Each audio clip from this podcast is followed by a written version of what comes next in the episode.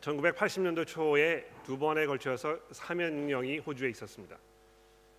아, 이 사면령이라는 것이 얼마나 놀라운 일인지 경험해 보신 분들은 아마 잘 알 거라고 짐작을 합니다.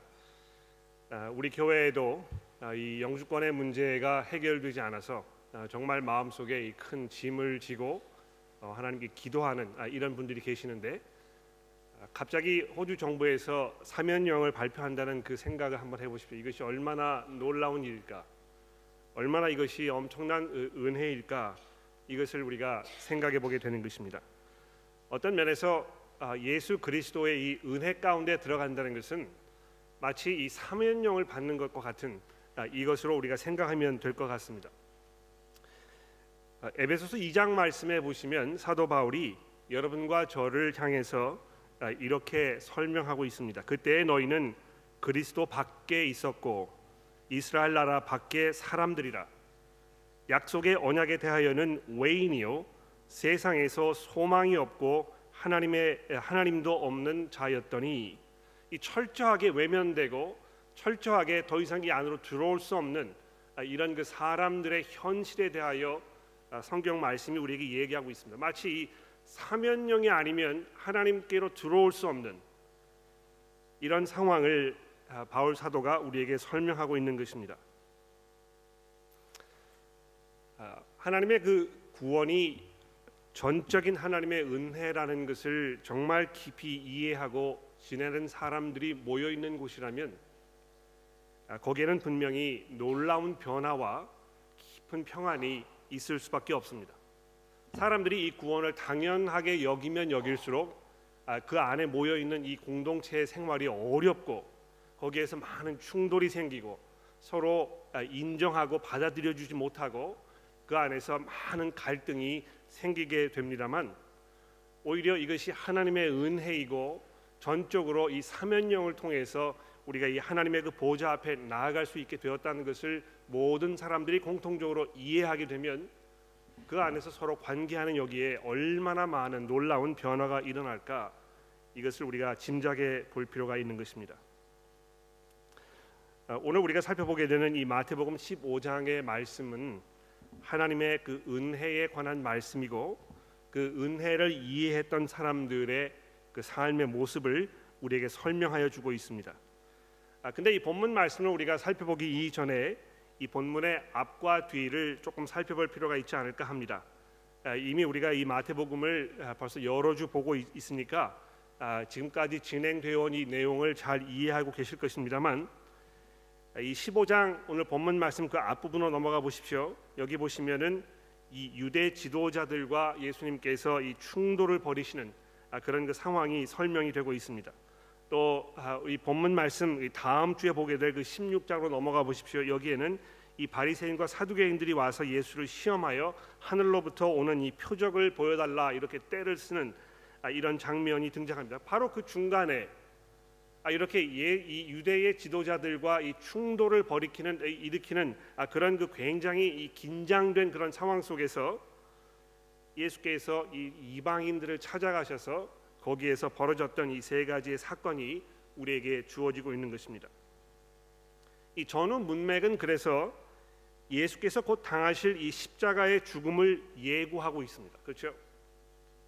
그러나 그 중간에 놓여 있는 이 오늘의 이 사건, 이 세 가지 사건은 그 십자가 사건이 예수를 향한 믿음을 가지고 있는 사람들에게 가져다 줄 이 하나님의 은혜가 얼마나 놀랍고 풍성한가를 우리에게 미리 예견하여 주고 있다고 이렇게 생각할 수 있을 것 같습니다. 이 본문 자체가 계속해서 지금 이 마태복음의 어떤 그 전환점, 굉장히 그 중요한 그 포인트 아, 여기를 향하여 지금 나아가고 있는데요. 이 마태복음에서 아, 가장 중요한 전환점이 되는 곳이 어디입니까? 바로 다음 다음 주에 보게 될 이 16장 21절의 말씀. 한번 성경 가지고 계시니까 한번 보시겠습니까? 여기 보시게 되면 이렇게 말씀합니다. 이때로부터 예수 그리스도께 그리스도께서 자기가 예루살렘으로 올라가 장로들과 대제사장들과 서기관들에게 많은 고난을 받고 죽임을 당하고 제 3일에 살아나야 할 것을 제자들에게 비로소 가르치시니 그러니까 예수께서 지금 공생애를 시작하셔 가지고 지금까지는 한 번도 이 십자가의 사건에 대하여 말씀하지 아니하셨습니다. 그러니까 지금까지 벌어진 이 모든 일들이 바로 그것을 바라보면서 바로 그 순간을 가기 위하여 지금 이 진행되고 있는 이 일들인데요. 바로 그것을 눈앞에 둔 이 상황에서 예수께서 지금 제자들에게 이제 비로소 이 십자가의 사건에 대해 이야기하시려고 하는 이 상황 바로 앞에서 예수께서 뭘 하셨습니까? 이방인들 찾아가셔 가지고 그들에게 놀라운 은혜를 베푸시는 이 장면이 오늘 본문 말씀의 사건입니다. 그 21절 첫 부분에 보시면 예수께서 이 두로와 시돈 지방으로 이제 가셨다 이렇게 본문이 시작이 되고 있는데요. 어, 제가 이 지도를 준비해 오지 못해서 좀 죄송합니다만 아, 이 두로와 시돈은 아, 갈릴리 해변 그 북서쪽에 이 해변가에 위치한 이 베네게라는 그 지역에 있던 두 가지 중심 도시입니다. 아, 오늘 우리가 아침에 우리 박성찬 교우님께서 봉독해 주신 구약 말씀에도 보시게 되면 이 두로와 시돈의 이 상황에 대하여 설명하고 있는데요. 이 두 도시에 살고 있던 사람들이 하나님을 외면한 채 얼마나 교만하게 살았는지 우리에게 말씀하여 주고 있습니다. 그들의 그러한 교만함이 이 하나님의 백성들을 아, 이스라엘을 향해서 끊임없이 해를 입히는 이런 모습으로 드러났는데 하나님께서 그것을 보시면서 굉장히 못마땅하게 생각하셨고 그들을 심판하실 것이라고 이렇게 경고하고 계시는 것이죠. 아, 이 지역에 살고 있던 그 근방에 있던 모든 사람들을 통틀어서 마태가 이 마태복음을 시작하면서 4장 12절에 이렇게 말씀하지 않았습니까? 예수께서 요한이 잡히셨음을 들으시고 4장 12절입니다. 예수께서 요한이 잡히셨음을 들으시고 갈릴리로 물러가셨다가 나사렛을 떠나 스불론과 납달리 저경 해변에 있는 가버나움에 가서 사시니 이는 선지자 이사야를 통하여 하신 말씀을 이루려 하심이라 일러스되 스불론 땅과 납달리 땅과 요단강 저편 해변 길과 이방의 갈릴리여 흑암에 앉은 백성이 큰 빛을 보았고 사망의 땅과 그늘에 앉아 있는 자들에게 빛이 빛이었도다 하였느니라. 지금 이, 이 두로와 시돈 지방 여기에 살고 있는 사람들을 염두에 두면서 이사야 선지자가 이렇게 이야기한 것입니다. 흑암에 앉아 있는 이 백성들, 사망의 땅과 그늘에 앉아 있는 이 자들에게 비로소 하나님의 이 밝은 빛이 이제 비치게 되었다고 이렇게 흥분 빼너조로 이사야 선지자가 이야기하고 있는 것을 마태가 지금 예수의 이 사역이 시작됨과 동시에 이것을 인용하고 있는 것입니다. 얼마나 이것이 흥분되었었을까요? 그 어둠의 땅에 살고 있던 이 죽음의 사망의 그늘에 억눌려 있던 이 사람들에게 이제 비로소 비치는 이 하나님의 놀라운 그 구원의 밝은 빛이 예수 그리스도를 통하여 통하여 이들에게 전해졌다 이렇게 선언하고 있는 것입니다. 아, 그래서 오늘 본문에 등장하는 이 세 가지 사건이 이 이방인들에게 은혜를 베푸시는 예수님에 대하여 우리에게 증거해 주고 있습니다. 한번 살펴보도록 하죠. 자, 우선 먼저 여기 가나안 여인이 등장하고 있습니다. 아, 여기 굉장히 뭐 여러 가지 우리가 살펴봐야 할 중요한 내용들이 많이 있는데 우선 그 중에 첫 번째 중요한 것이 무엇이겠습니까? 이 여인이요 예수님을 찾아와서 예수님에게 다윗의 자손이여 이렇게 불렀다는 것입니다. 어, 재미있는 사실은 이 마태복음을 보시면 이 다윗의 자손이라는 이 표현이 마태복음 전체에서 일곱 번 등장합니다. 이 일곱 번이라는 이 숫자가 굉장히 그 중요한 의미를 띠고 있죠. 잘 아시다시피 일곱이라는 숫자는 이제 완전함을 의미하는 그런 숫자인데 마태가 아주 의도적으로 이 예수 그리스도가 다윗의 자손이라는 것을 일곱 번 언급하고 있다는 것입니다. 맨 처음에 복음서가 시작될 때 1장 1절에 예수 그리스도가 이 다윗의 자손이라 이렇게 시작이 되고 있는데 그 후로 자, 여러분 뭐 이 받아 적으셔도 괜찮을 것 같아요. 집에 가셔서 확인해 보십시오. 9장 27절에 보시면 두 명의 맹인이 찾아와서 다윗의 자손이여 우리를 불쌍히 여기소서 이렇게 부르고 있는 것을 볼 수 있습니다. 또 이 12장 23절에 가시게 되면 이 귀신이 들려 가지고 앞을 보지 못하고 듣지 못하는 자를 고쳤던 아, 그런 그 사건이 일어나고 있는데 그것을 본 주변의 사람들이 혹시 이 사람이 다윗의 자손이 아닐까 이렇게 서로 질문하는 장면이 등장을 하고 있습니다. 세 번째로 오늘 15장 22절에 이 가나안 여인이 예수께 와가지고 다윗의 자손이요 나를 불쌍히 여기소서 이렇게 이야기하는 것입니다. 또 20장 30절 31절에 가시면 역시 또 한번 두 명 두 명의 이 앞을 보지 못하는 사람들이 와서 다윗의 자손이여 우리를 불쌍히 여기소서 21장 21장 9절에는 예수님께서 이 예루살렘에 입성하셨을 때 거기에 모였던 군중들이 아, 이 종려나무 가지를 들면서 호산나 다윗의 자손이여 이렇게 외쳤고요. 또 22장 42절 가, 보시면 바리새인들이 모였을 때 예수께서 그들에게 물으시되 너희는 그리스도에 대하여 어떻게 생각하느냐 누구의 자손이냐 그들이 대답하되 다윗의 자손이니이다. 이 그리스도가 다윗의 자손이라는 것입니다. 그렇죠? 아, 그리스도란 말은 무슨 말입니까? 이 기름 부음을 받은 하나님의 이 선택된 어떤 그 아, 왕, 다스림 다스리는 자 이것을 이야기하는 것인데 예수 그리스도 이 분을 이스라엘 백성들이 그토록 기다리고 고대하였던 하나님의 택하신 왕이라고 이 여자가 이렇게 얘기하고 있는 것입니다. 또 그분에게 찾아와서 아, 무릎을 꿇고 도움을 요청하는 이 여인의 이 상황 이거 한번 생각해 보십시오. 아마 우리 이 한국 사람들의 경우에는요 이런 상황을 생각해 보시면 될 것 같아요.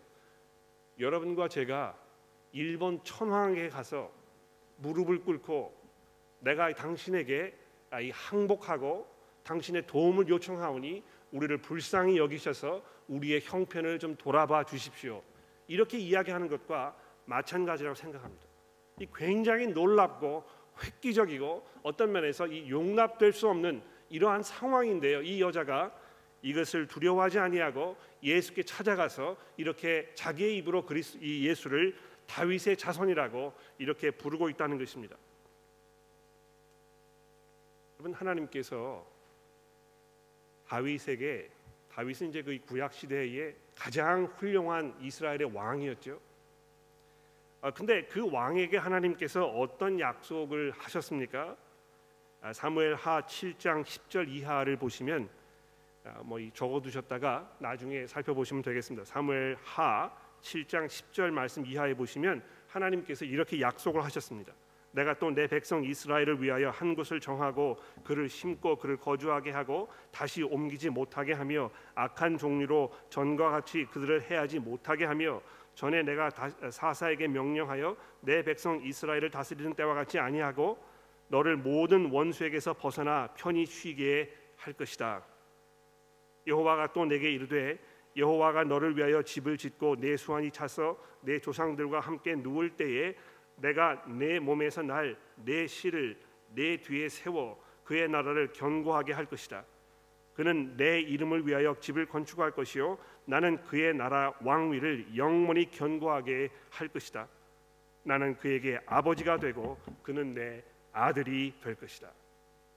이 얼마나 놀라운 하나님의 약속인지 모릅니다. 다윗이 훌륭한 왕이었습니다만 그보다 더 훌륭한 왕, 이 왕이 그의 후손으로 다윗의 자손으로 태어나서 이 하나님께서 정해 놓으신 그 하나님의 왕국을 완전하게 완성시키고 그 나라를 영원히 통치하게 될 것이라고 하나님께서 이렇게 약속하고 있는 것입니다.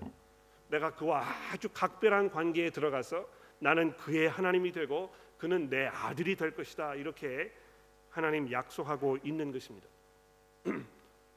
그러니까 이스라엘 백성들이 왜이 이 다윗의 자손을 그토록 기대했는지 우리가 이해할 수 있겠죠. 예. 주변 국가로부터 그 많은 고통을 당하고 아, 이 어려움을 겪었던 이 백성들에게 하나님께서 영원한 평화와 안식을 이 다윗의 자손을 통하여 약속하고 있다는 것입니다.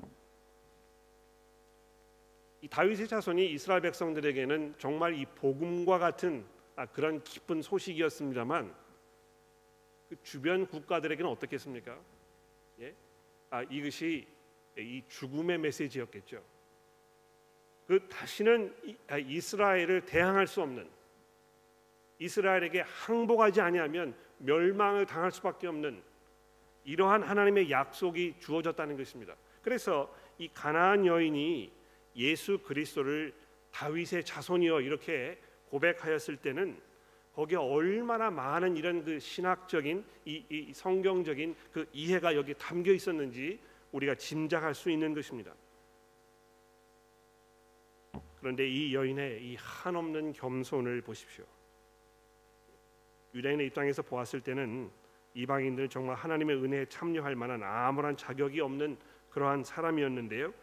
이 여인은 자기가 바로 그런 사람이라는 것을 이해하고 있었다는 것입니다.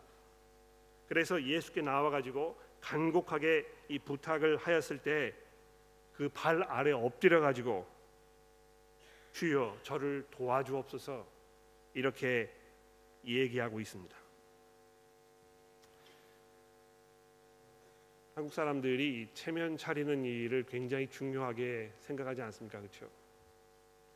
조금이라도 나의 어떤 그 인간됨, 나의 존엄성 아, 이것에 좀 상처를 입히는 사람을 만나게 되면 그 사람을 이제 평생 원수로 생각하고 내가 무시를 당했다고 생각하고 그래서 그 사람의 사람 취급하지 아니하고 이렇게 하는 것이 뭐 이 한국 사람들뿐만 아니고 모든 사람들이 그렇습니다만 특히 이 체면을 중요하게 생각하는 경우에 더더욱 그런 것 같습니다. 근데 예수님께서 아, 이, 이 여인에게 그러한 간곡한 부탁을 드리시고도 외면하지 않으십니까? 그렇죠? 아, 굉장히 마음이 언짢아서 뭐 내가 할 만큼 했는데 나에게 이렇게 대하시다니 너무 섭섭해서 내가 더 이상 뭐 어, 나가기 어렵고 아마 등을 돌려서 집으로 돌아갈 수도 있었을 것입니다. 그러나 25절에 보십시오. 이 여인이 예수께 더 가까이 나와서 이제 그 발 앞에 절을 하면서 또 한 번 간곡하게 부탁하지 않습니까? 주여 저를 도와주옵소서. 제발 저를 도와주옵소서. 지금까지 우리가 이 마태복음을 쭉 읽어보면서 아, 예수를 만났던 많은 사람들의 이야기를 들어보았습니다. 오늘 본문 그 주변으로 보게 되면 가까이는 이 13장 53절에 등장하는 이 나사렛 사람들의 이야기가 생각날 것입니다. 예수님의 그 고향 사람들이 얼마나 이 매정한 마음으로 예수를 대하였습니까? 한 장 넘어가서 14장에는 이 헤롯 왕이 등장하는데 이 헤롯이라는 사람이 또 어떤 그 모진 마음으로 예수를 대하였습니까? 또 한 장 넘어가서 15장 1절에는 이 바리새인들이 얼마나 이 혹독한 마음으로 예수께 와서 자기의 그 불편한 마음을 표현하고 예수를 얽어매려고 했던 것입니까? 이러한 사람들과 얼마나 이 분명한 어떤 그 차이점 이것을 보여주는 이 가나안 여인인지 모릅니다. 어떤 면에서 이 가나안 여인의 이러한 모습은 이 권력과 부를 누리고 있는 것이 얼마나 위험할 수 있는 일인지를 보여주고 있습니다. 복음서에서 아, 정말 이, 이 권력을 누렸던 부를 누렸던 이런 사람들은 예수께 제대로 나아가지 못했던 것입니다. 아, 성경이 어떤 그 부를 누리는 것에 대해서 전적으로 아, 악이라고 이야기하지 않습니다만 아, 그것이 우리의 이 믿음 생활을 무너뜨릴 수 있는 그런 그 가능성을 가지고 있는 아주 위험한 것이라고 우리에게 분명히 이야기하고 있는 것은 우리가 귀담아 들어야 할 것입니다. 그렇죠? 아, 실제로 여기 등장하는 이 많은 사람들이 자기의 어떤 그 지위와 위치와 자기의 이 재력과 이런 것을 의지하면서 예수께 나아가려고 하지 아니하고 그분의 말씀을 듣지 않으려고 하고 마치 자기의 삶이 자기의 것인 것처럼 이렇게 착각하면서 얼마든지 자기가 자기 나름대로의 삶을 이어 나아갈 수 있다고 생각하는 이런 죄악된 모습을 보여주고 있는지 우리가 돌아보지 않을 수 없는 것입니다. 아, 사랑하는 교우 여러분, 여러분들께서 자녀분들을 위해 기도하실 때 자녀분들에게 이 공부하라고 이야기할 때 왜 그렇게 하는 것인지 깊이 한번 생각해 보십시오. 혹시 여러분들이 자녀들에게 이 교육 공부하는 거 이런 거를 강조하면서 여러분도 모르게 어떤 이 하나님으로부터 점점 멀어질 수밖에 없는 그러한 삶의 모습으로 이 자녀들을 자꾸 강, 격려하고 있는 것은 아닌지 우리가 깊이 한번 돌아볼 필요가 분명히 있다는 것입니다. 그러나 의지할 것이 없는 이 위험한 이그 어, 어려운 상황에 놓여 있는 이 여인이 얼마나 간절한 마음으로 예수 앞에 나왔는지 한번 생각해 보십시오. 주여 저를 도와주옵소서. 주여 저를 불쌍히 여겨 주옵소서. 아, 근데 예수님께서 이 여인에게 하시는 말씀이 굉장히 의외입니다. 그렇죠? 아, 내가 이스라엘의 그 집에 잃어버린 양들에게만 보냄을 받았다 이렇게 말씀하시니까 얼마나 황당합니까? 그렇죠? 어, 근데 예수님께서 한 번만 이렇게 말씀하신 것이 아니고요. 10장에도 보면 열두 사도들을 이렇게 그 미션으로 보내시면서 그들에게 또 그렇게 말씀하셨죠. 너희가 다른 데 가지 말고 이스라엘 집에 잃어버린 양들에게만 가라.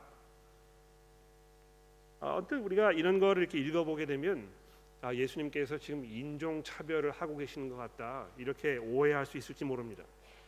그러나 아, 우리가 이 성경을 주의 깊게 아, 생각하면서 믿음으로 읽어 나아갔다면 그러한 실수를 범하지 않을 것입니다. 이 놀라운 사실은 이 마태가 계속해서 복음서를 써 내려가면서 여러분과 저에게 이 예수께서 이방 사람들을 향하여 가지고 계셨던 그분의 그 따뜻한 마음과 그분의 그 사랑과 그분의 그 열정에 대하여 우리에게 수도 없이 여러 번 설명하셨었습니다. 이방 사람들을 만나셔서 그들에게 은혜를 베푸셨던 것이 이번이 처음이 아닌 것입니다.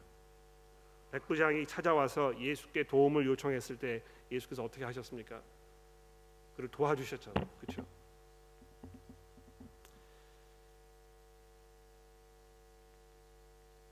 왜 예수께서 이렇게 말씀하셨을까? 예, 우리가 이것을 이해해야 될 것 같아요. 어, 하나님께서 어, 그 언약을 맺으셨을 때 이스라엘 백성들과 언약을 맺으신 것입니다. 그렇죠? 또 그 백성 중에서 어, 메시아가 올 것이라고 하나님께서 약속하셨던 것입니다. 그러니까 이 하나님의 그 복음을 믿는 이 그리스도인들은요, 아, 이 이스라엘 사람들을 미워할래야 미워할 수가 없습니다. 왜 그러냐면 우리의 구원이 거기로부터 왔기 때문에 그런 것입니다. 그러니까 제가 처음에 읽어드렸던 그 에베소서의 말씀을 보십시오. 우리가 이방인으로 태어났기 때문에 하나님의 은혜에 들어갈 수 있는 자격이 없었다는 것입니다. 아, 이거 우리가 이해할 필요가 있을 것 같아요. 여러분과 제가요 이 영주권이 없으면 시민권이 없으면 호주에서 살 수 없는 것처럼 우리가 이방인으로 태어났기 때문에 하나님의 은혜에 들어갈 자격이 없었다는 것입니다. 그런데 그 자격을 우리에게 주시기 위하여 유태인으로 태어나셨던 예수 그리스도께서 유태인으로서 이 구원을 이루셔서 먼저 그들에게 가셔서 복음을 전하시는 그 이야기를 복음서가 우리에게 증거하고 있지 않습니까? 그러나 그럼에도 불구하고 아, 예수께서 아, 그렇게 하셨지만 그 마음 속에 무엇을 계획하고 준비하시면서 사역을 하셨습니까? 마태복음 맨 마지막 장에 예수님 그렇게 얘기하셨잖아요. 예? 이 하나님께서 모든 권세를 내게 주셨으니 너희는 이 세상 끝까지 가서 모든 족속으로 내 제자를 삼아 아버지와 아들과 성령의 이름으로 세례를 주고 내가 너희에게 분부한 것을 다 가르쳐서 그들로 하여금 내 제자로 살게 해라. 이것이 얼마나 놀라운 이 그리스도의 은혜인지 모릅니다. 바로 그것을 통해서 여러분과 제가 이제 하나님의 은혜에 들어갈 수 있게 되었다는 이 사실을 우리가 기억할 필요가 있는 것입니다. 아, 도무지 이 하나님의 은혜를 우리가 당연하게 여기고 마치 그것이 우리의 권리인 것처럼 생각하고 이것이 뭐 이 값어치 없는 은혜인 것처럼 대수롭지 않게 지나갈 만한 이런 일이 아니고요. 많은 입이 있어도 이것을 다 하나님께 감사를 표현할 수 없는 놀라운 하나님의 은혜라는 것을 이 본문 말씀이 우리에게 가르쳐 주고 있다는 것입니다. 아, 근데 예수님께서 한 걸음 더 나가셔 가지고요. 이방인 이 여인에게 이 개라고 얘기하지 않습니까? 굉장히 좀 뭐라 그럴까? 아, 예수께서 좀 너무하시는 거 아닌가? 그런 생각이 들 수 있을 것 같아요. 근데 여러분 예수님께서 12장 아, 34절에 보시면 또 뭐라고 말씀하셨습니까? 아, 유태인 지도자들 바리새인들을 향해서 이 독사의 자식들아 누구에게는 개라고 부르시고요 어떤 사람에게는 이 독사의 자식이라고 부르시고요 예수님께서 아, 지금 우리가 흔히 이야기하는 어떤 그 정치적 오름 이것과 아무런 상관이 없으신 거기에 대한 아무런 개념이 없으신 이런 분이었던 것이 분명합니다. 왜 그렇습니까? 예수께서 진리를 말씀하기 원하셨기 때문에. 아, 근데 여러분 그 예수님께서 이 가나안 여인에게 이 개라고 말씀하는 이것이 여러분의 마음 속에 어떤 그 불편함을 주신다면 성경이 여러분과 저에 대하여 이야기하는 이 성경의 말씀을 한번 들어보십시오. 성경이 여러분과 저에 대해서 뭐라고 말씀하고 있습니까? 예, 예수 믿기 이전에 우리가 이방인으로서 하나님과 아무런 상관도 없이 살고 있었을 때에 여러분과 저의 형편에 대하여 성경이 뭐라고 말씀하고 있습니까? 사망의 그늘에서 흑암 가운데에서 방황하며 소망도 없이 그저 죽은 사람처럼 흐느적거리면서 방황하던 그런 존재들이었다고 얘기하지 않습니까?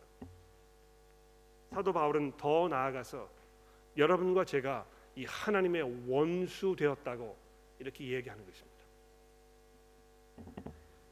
아, 그냥 사람을 원수로 이게 두고 사는 것도 좀 마음이 불편한데요.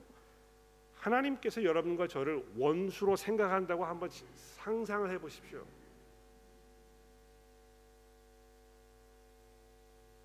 아, 우리가 이것을 인정하고 이것을 이해하고 이것을 받아들이지 못한다면 하나님의 은혜가 얼마나 놀라운 것인지 우리가 그저 값없이 가치 없이 당연한 것으로 생각할 수밖에 없을 것입니다. 우리의 형편이 얼마나 어려웠는지 이것에 대한 더 깊은 이해가 생기게 되면 될수록 우리의 마음은 하나님을 향한 감사와 감격과 찬송으로 차오를 수밖에 없는 것입니다. 또 그렇게 되었을 때 우리가 서로 관계하면서 서로를 향하여 더 깊은 관용과 더 깊은 이해와 더 깊은 용납함으로 서로 대할 수 있게 되지 않겠습니까? 예수께서 그렇게 얘기하셨지 않습니까? 어찌하여 그 내가 너희에게 이 탕감해 준그빚 이것은 생각하지 아니하고 너에게 그저 조그만 빚을 진 그 사람 그 사람을 향하여 그렇게 분노의 마음을 품고 있느냐고 하나님의 은혜가 얼마나 놀라운 것인지 이해하게 되면 이 가나안 여인처럼 그리스도 앞에 나아갈 수밖에 없을 것입니다. 시간이 많이 지났기 때문에 가지 사건 간단하게 말씀을 드리죠. 이 가나안 여인에게 은혜를 베푸신 것뿐만이 아니고 거기 보시게 되면 29절에 병든 자들이 왔는데요. 예수께서 그 사람들 다 마다하지 아니하시고 그들을 다 고치셨다고 얘기합니다. 29절 말씀을 볼까요? 예수께서 거기 떠나서 갈릴리 호숫가에 이르러 산에 올라가 거기 앉으시니 큰 무리가 다리 저는 사람과 장, 장애인과 맹, 아, 맹인과 말 못하는 사람과 기타 여럿을 데리고 와서 예수 앞에 발, 아, 발 앞에 앉힘에 고쳐 주시니 말 못하는 사람이 말하고 장애인이 온전하게 되고 다리 저는 사람이 걸으며 맹인이 보는 것을 무리가 보고 놀랍게 여겨 이스라엘의 하나님께 영광을 돌리니라. 여기 이방인들이요 이스라엘의 하나님께 영광을 돌리는 아, 이런 장면이 등장하고 있습니다. 하나님과 아무런 상관이 없는 하나님의 그 은혜의 자리에 나아갈 자격이 없는 이 사람들이 이 메시아께서 하시는 이 치유와 이 회복과 용서와 이 화해 사역을 보면서 하나님을 찬송하고 이스라엘의 하나님께서 참 하나님이시라는 것을 고백하는 이 사건을 보십시오. 또 세 번째로 4천 명의 군중을 먹이는 이 사건이 등장하는데 어떤 사람들은 아, 이 마태가 지금 아, 약간 그 마음속에 혼란을 일으키는 것 같다. 5천 아, 명이라는 사람을 5천 명이나 되는 사람을 먹이신 사건 기록을 해 두었는데 약간 그 기억이 흐려흐리해 가지고 5천 명이었는지 4천 명이었는지 잘 기억이 나지 아니하고 또 열두 광주를 모았는지 일곱 광주를 모았는지 기억이 나지 않았기 때문에 에라 모르겠다 다, 다 그냥 집어넣자 이렇게 해서 이 두 가지 사건이 성경에 기록된 것이라고 이렇게 이야기하시는 분들도 있습니다. 그러나 이 4천 명을 먹이는 이 사건이 굉장히 의도적으로 쓰여졌다는 사실을 몇 가지 우리가 볼 수 있는데요. 아, 이 5천 명을 먹이신 그 사건과 아주 분명하게 구별되는 몇 가지 중요한 포인트가 있습니다. 그렇죠? 뭡니까? 이 32절에 보십시오. 예수께서 제자를 불러 이르시되 내가 무리를 불쌍히 여기노라 그들이 나와 함께 있은지 이미 사흘임에 굉장히 오랜 시간이 있었다는 것입니다. 그렇죠? 이 5천 명 먹었던 사건과 굉장히 다른 사건을 말하는 것입니다. 또 넘어가서 보시면 제자들이 이르되 광야에 있어 우리가 어디에서 이런 무리가 배불러서 떡을 얻으리까 너에게 떡이 몇 개 있느냐 물으시니 일곱 개와 작은 생선 두, 마리가 있나이다. 아, 이것도 다르죠. 아, 재미있는 사실은요. 이 5천 명을 먹였을 때 아, 거기에 남은 조각을 거두어 드렸던 그이 바구니 광주리 아, 이것을 지칭하는 그 단어가 유대 사람들만 썼던 그 바구니를 이렇게 이야기하는 그런 단어로 선택을 했었는데요. 아, 오늘 본문에 등장하는 이 37절에 있는 이 일곱 광주리에 등장하는 이 광주리는 아, 그 단어가 아니고 이제 일반적으로 모든 이방인들이 사용하는 아, 그런 방주리였다고 이렇게 성경학자들이 우리에게 얘기해 주고 있습니다. 그러니까 이 4천 명이라는 그 단어 그 숫자가 굉장히 상징적인 것 같아요. 그렇죠? 아, 성경에서 특히 이제 그 요한계시록에 보게 되면 이 사라는 단어가 동서남북 이렇게 해가지고 이 세 개의 네 코너 이거를 이렇게 이야기하지 않습니까? 아, 이방인들 사이에서 예수님께 사역을 하시면서 거기에 4천 명이 모여 있었다 하는 이 마태의 설명이 마치 장차 앞으로 하나님께서 이 예수 그리스도를 통하여 이 이방의 모든 나라들을 다 부르셔서 하나님의 그 메시아의 이 잔치에 참여하도록 이렇게 미리 보여주시는 이 사건임을 우리가 짐작해 볼 수 있습니다. 또 일곱 광줄이라 광줄이라고 이렇게 이야기하고 있는데요. 왜 열두 광줄이가 아니고 일곱 광줄이었을까요? 열두 광줄이 이 10이라는 숫자는 이 이스라엘의 열두 지파, 예수님의 열두 제자와 같은 어떤 굉장히 이 유태인적인 아, 그런 상징적인 의미를 가지고 있었는데 이 일곱이라는 숫자는 무슨 숫자입니까? 역시 사라는 숫자와 마찬가지로 아, 완전함을 의미하지 않습니까? 아, 그래서 여기 예수께서 아, 정말 의도적으로 아, 유대인들과 이렇게 그 논쟁을 벌이시는 이런 그 굉장히 긴박한 상황 속에서 그들을 뒤로 접어놓으시고 이 이방인들을 찾아가셔서 그들에게 이 메시아로서의 역할을 감당하시면서 그 은혜를 베푸시고 그들을 향한 하나님의 그 계획을 보여주신 후에 이제 십자가를 향하여 가시는 그 사건이 오늘 본문에게 본문에 등장하는 이 사건의 기본적인 내용인 것입니다. 두 가지만 말씀드리고 정리를 내려볼까요? 오늘 본문 말씀은 여러분과 저에게 이 큰 믿음에 대하여 말씀합니다. 예수님께서 이 여자의 믿음을 보시고 참 큰 믿음이라고 이렇게 칭찬하셨는데 무엇이 이 여인의 믿음을 참 큰 믿음으로 만든 것입니까? 이 여자의 한없는 겸손함인 것입니다. 우리가 겸손함이 없으면 하나님 앞에 나아갈 수 없습니다. 내가 하나님께 나아가지 않으면 안 된다. 나는 하나님의 도움이 전적으로 필요한 존재이다. 나의 힘으로는 이 사망의 그림자를 걷어낼 수 없고 내 노력으로는 내 죄의 문제를 해결할 수 없고 나의 힘만으로는 이 하나님의 진노 가운데에서 내가 벗어날 길이 없다는 것을 이해하게 되었을 때 우리는 비로소 하나님 앞에 겸손하게 나아가게 되는 것입니다. 하나님이여 저를 불쌍히 여기소서. 아, 이것이 여러분들의 신앙 생활을 지금 설명하고 있습니까?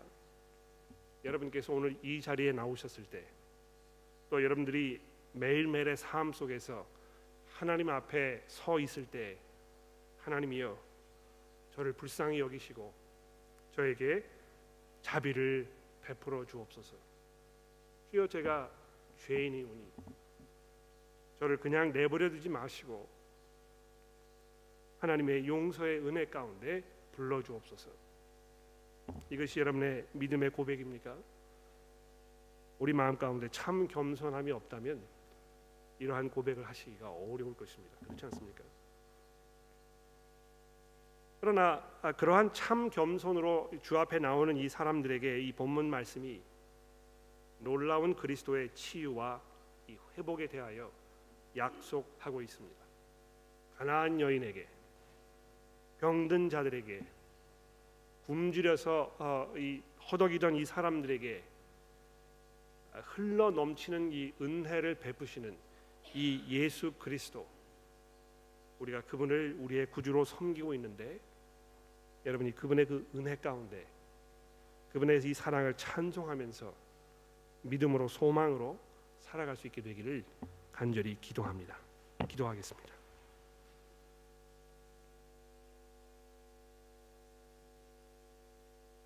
하나님 아버지 저희가 믿음으로 아, 참 겸손함으로 주 앞에 나아갑니다. 하나님이여 저희는 아, 정말 보잘것없고 하나님 앞에 철저한 죄인임을 우리가 믿음으로 고백합니다. 하나님이여 저희를 불쌍히 여겨 주시고 저희들을 구원하여 주옵소서.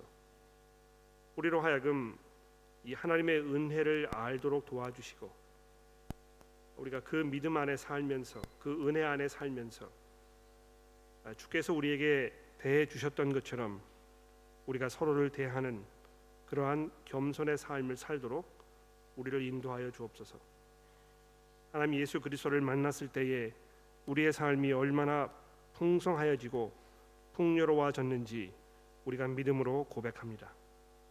하나님 저희가 사망의 그늘 가운데에서 방황하며 어지러운 세상에서 아, 갈 길을 알지 못하고 살고 있었지만 이제 그리스도를 주로 고백하여 우리가 어디로 가고 있는지 왜 그 길을 가야 하는지 분명히 알게 하셨으니 하나님이여 저희들 마음 가운데 이제 확신과 소망으로 살게 하시고 우리의 삶이 변화되어 예수 그리스도의 주 되심이 우리의 삶을 통해 드러나도록 저의 삶을 인도하여 주옵소서.